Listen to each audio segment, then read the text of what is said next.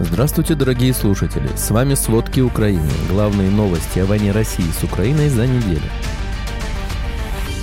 Наступательный потенциал России на Купинско-Лиманском направлении разбит. Российские вооруженные силы понесли большие потери техники в этом районе, превышающие те, что были в феврале под Угледаром.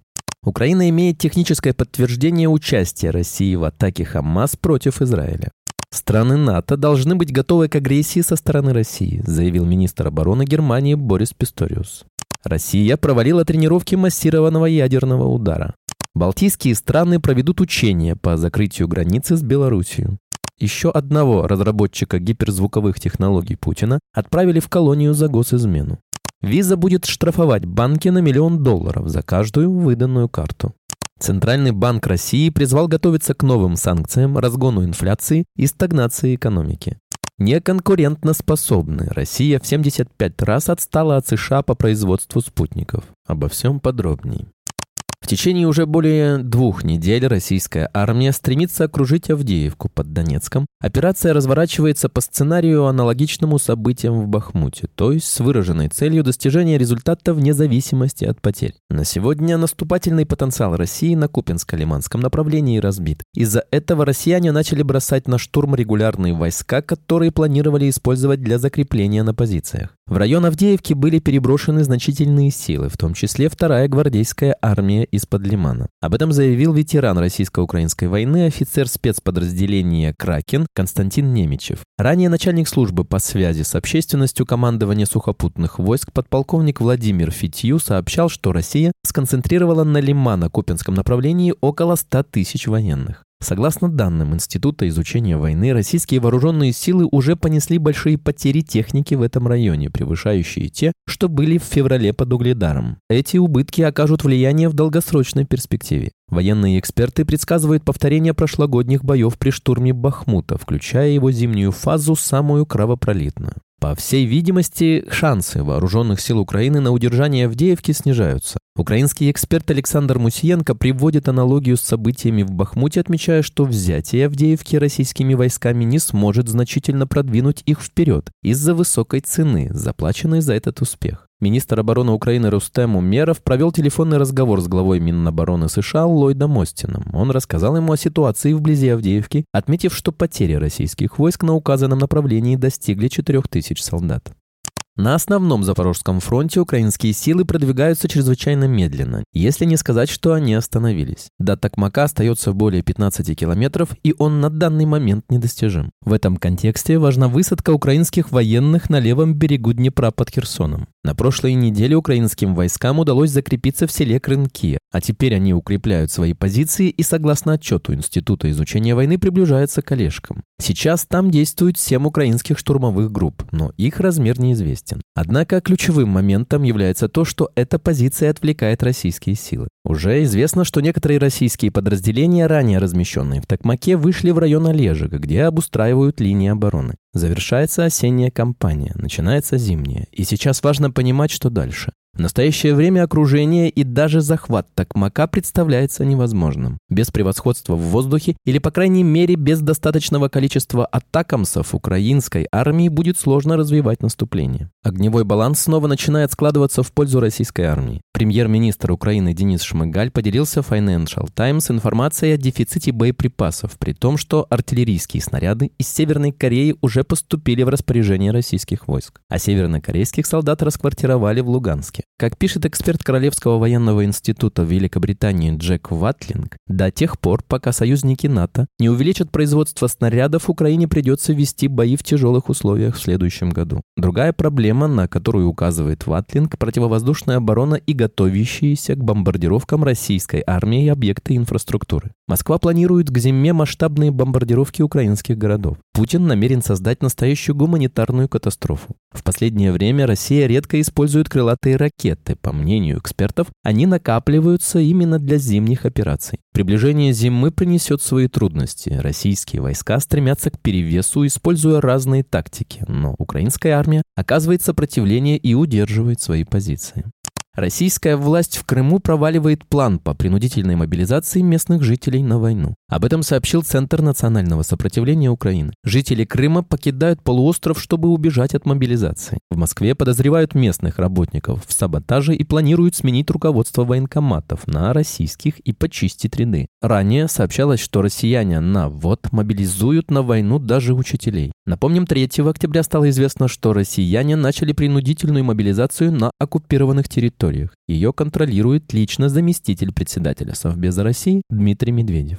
Секретарь Совета национальной безопасности и обороны Алексей Данилов заявил, что Украина имеет техническое подтверждение участия России в атаке Хамас против Израиля. По его словам, за последние три дня до нападения Хамас на Израиль, которое произошло 7 октября, в СНБО Украины наблюдали существенное снижение атак на украинское киберпространство. После анализа, куда именно были переброшены соответствующие российские военные части, стало известно, что их перекинули именно на Израиль. Поэтому, по словам Данилова, россияне в этом принимают непосредственное участие. Они являются заинтересованной стороной. Напомним, 7 октября группировка Хамас атаковала Израиль ракетами и вторглась на юг страны, убивая людей и захватывая заложников. По данным украинской военной разведки, на уничтоженном складе во временно оккупированном Донецке хранилось трофейное украинское оружие, которое россияне могли передавать боевикам Хамаса для антиукраинских провокаций. Ранее украинские силы уничтожили склад с боекомплектом. На складе батальонно-тактического уровня находилось значительное количество стрелкового вооружения и другие виды оружия, в том числе запасы минного вооружения. Поэтому звуки взрывов были слышны во всем Донецке.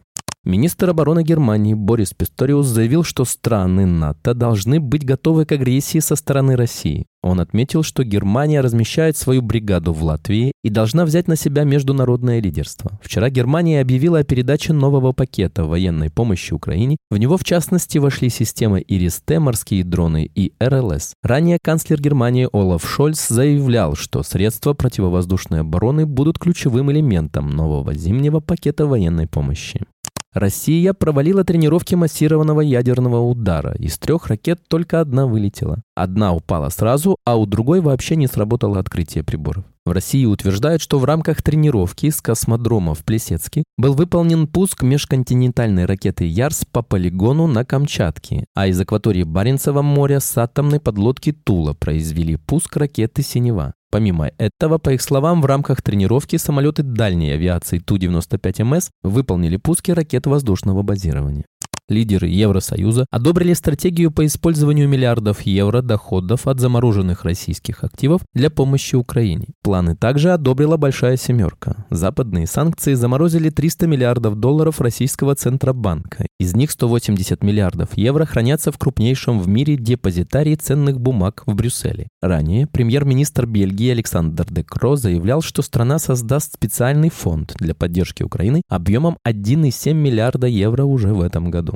Венгрия и Сербия помогают кормить военную машину Кремля и не пытаются найти альтернативные источники энергии в условиях обострения спора по поводу налога на импорт газа. Об этом заявил премьер-министр Болгарии Николай Денков, сообщает Bloomberg. Он дал понять, что его правительство не планирует отказываться от налога на российский газ, который идет транзитом через Болгарию. Намерение состоит в том, чтобы лишить контролируемого государством экспортера ПОА «Газпром» прибылей, которые используются для финансирования войны против Украины. Венгрия назвала этот шаг враждебным актом, а Сербия заявила, что налог якобы угрожает остановить жизненно важные поставки топлива в регион. При том, что для поиска альтернатив было достаточно времени. Ранее депутаты Европарламента обвинили Венгрию в том, что она не соблюдает законодательство ЕС и не придерживается принципа искреннего сотрудничества. Депутаты заявили о системной коррупции в стране.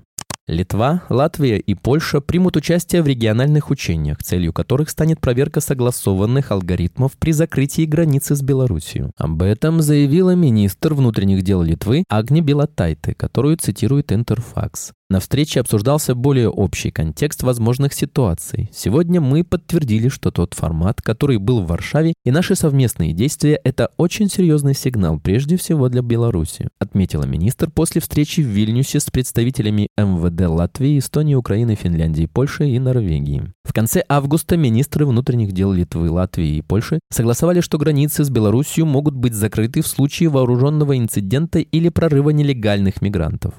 Физик Анатолий Губанов, работавший начальником отдела в Центральном аэрогидродинамическом институте имени Жуковского, в пятницу 27 октября был приговорен к 12 годам колонии строгого режима по статье 275 УК России, сообщает Интерфакс. По версии следствия, арестованный в 2020 году Губанов передал одному из европейских государств секретные сведения о гиперзвуковом летательном аппарате, в разработке которого участвовал в рамках международной группы. Губанов стал пятым российским ученым, занимавшимся гиперзвуком и ставшим фигурантом уголовного дела о госизмене. Весной прошлого года по той же статье был помещен под домашний арест Валерий Звегинцев, доктор технических наук и главный научный сотрудник Института теоретической и прикладной механики.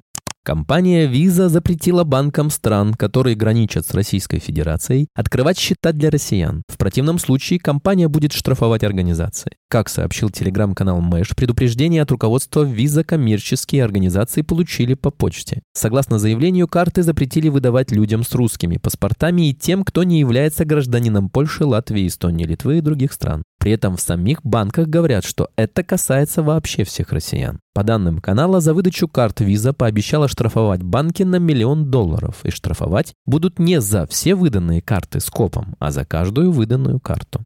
В ближайшие месяцы российской экономике предстоит пережить дальнейшее ускорение инфляции, угрозу усиления западных санкций и замедление темпов экономического роста практически до нуля. Таков обновленный прогноз Банка России, опубликованный в пятницу по итогам заседания Совета директоров, где ставка Центрального банка была повышена в четвертый раз подряд до 15% годовых. Затянуть пояса снова придется российским гражданам, следует из прогноза Центробанка. Объемы частного потребления в 2024 году могут сократиться сократиться на 2% и в пессимистичном сценарии не вернуться к уровню текущего года даже в 2026 году. Фактически Россия находится на грани рецессии, говорит Евгений Надоршин, главный экономист ПК «Капитал» в Москве. Хотя промышленность по-прежнему находится в большом плюсе по сравнению с прошлым годом, месяц к месяцу, объемы производства сокращаются.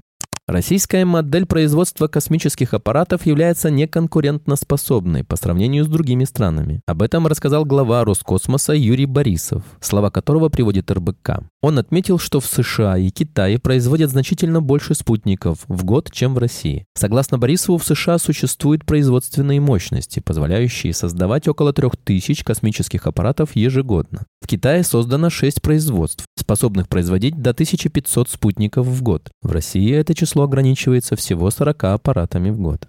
Правительство России готовит радикальный секвестр бюджета на ключевой проект по развитию отечественной науки, чтобы оплатить расходы на армию и производство оружия, уровень которых планируется увеличить до максимума со времен СССР. В 2024 году расходы по федеральному проекту развития инфраструктуры для научных исследований будут урезаны вдвое, следует из пояснительной записки к закону о бюджете, размещенной в базе Думы. На ФЕД-проект, в рамках которого были запланированы закупки приборов и оборудования для университетов и научных центров по всей России, будет потрачено 47,8 миллиарда рублей вместо 97 миллиардов, заложенных в принятый год назад закон о бюджете. Основной удар бюджетного секвестра примут на себя вузы и научные организации следует из материалов бюджета. Расходы на инфраструктуру для них будут урезаны на 40 миллиардов рублей. Расходы на строительство научно-исследовательских судов неограниченного района плавания уменьшатся на 270 миллионов рублей, а строительство Центра ядерной медицины при Курчатовском институте на 137 миллионов рублей.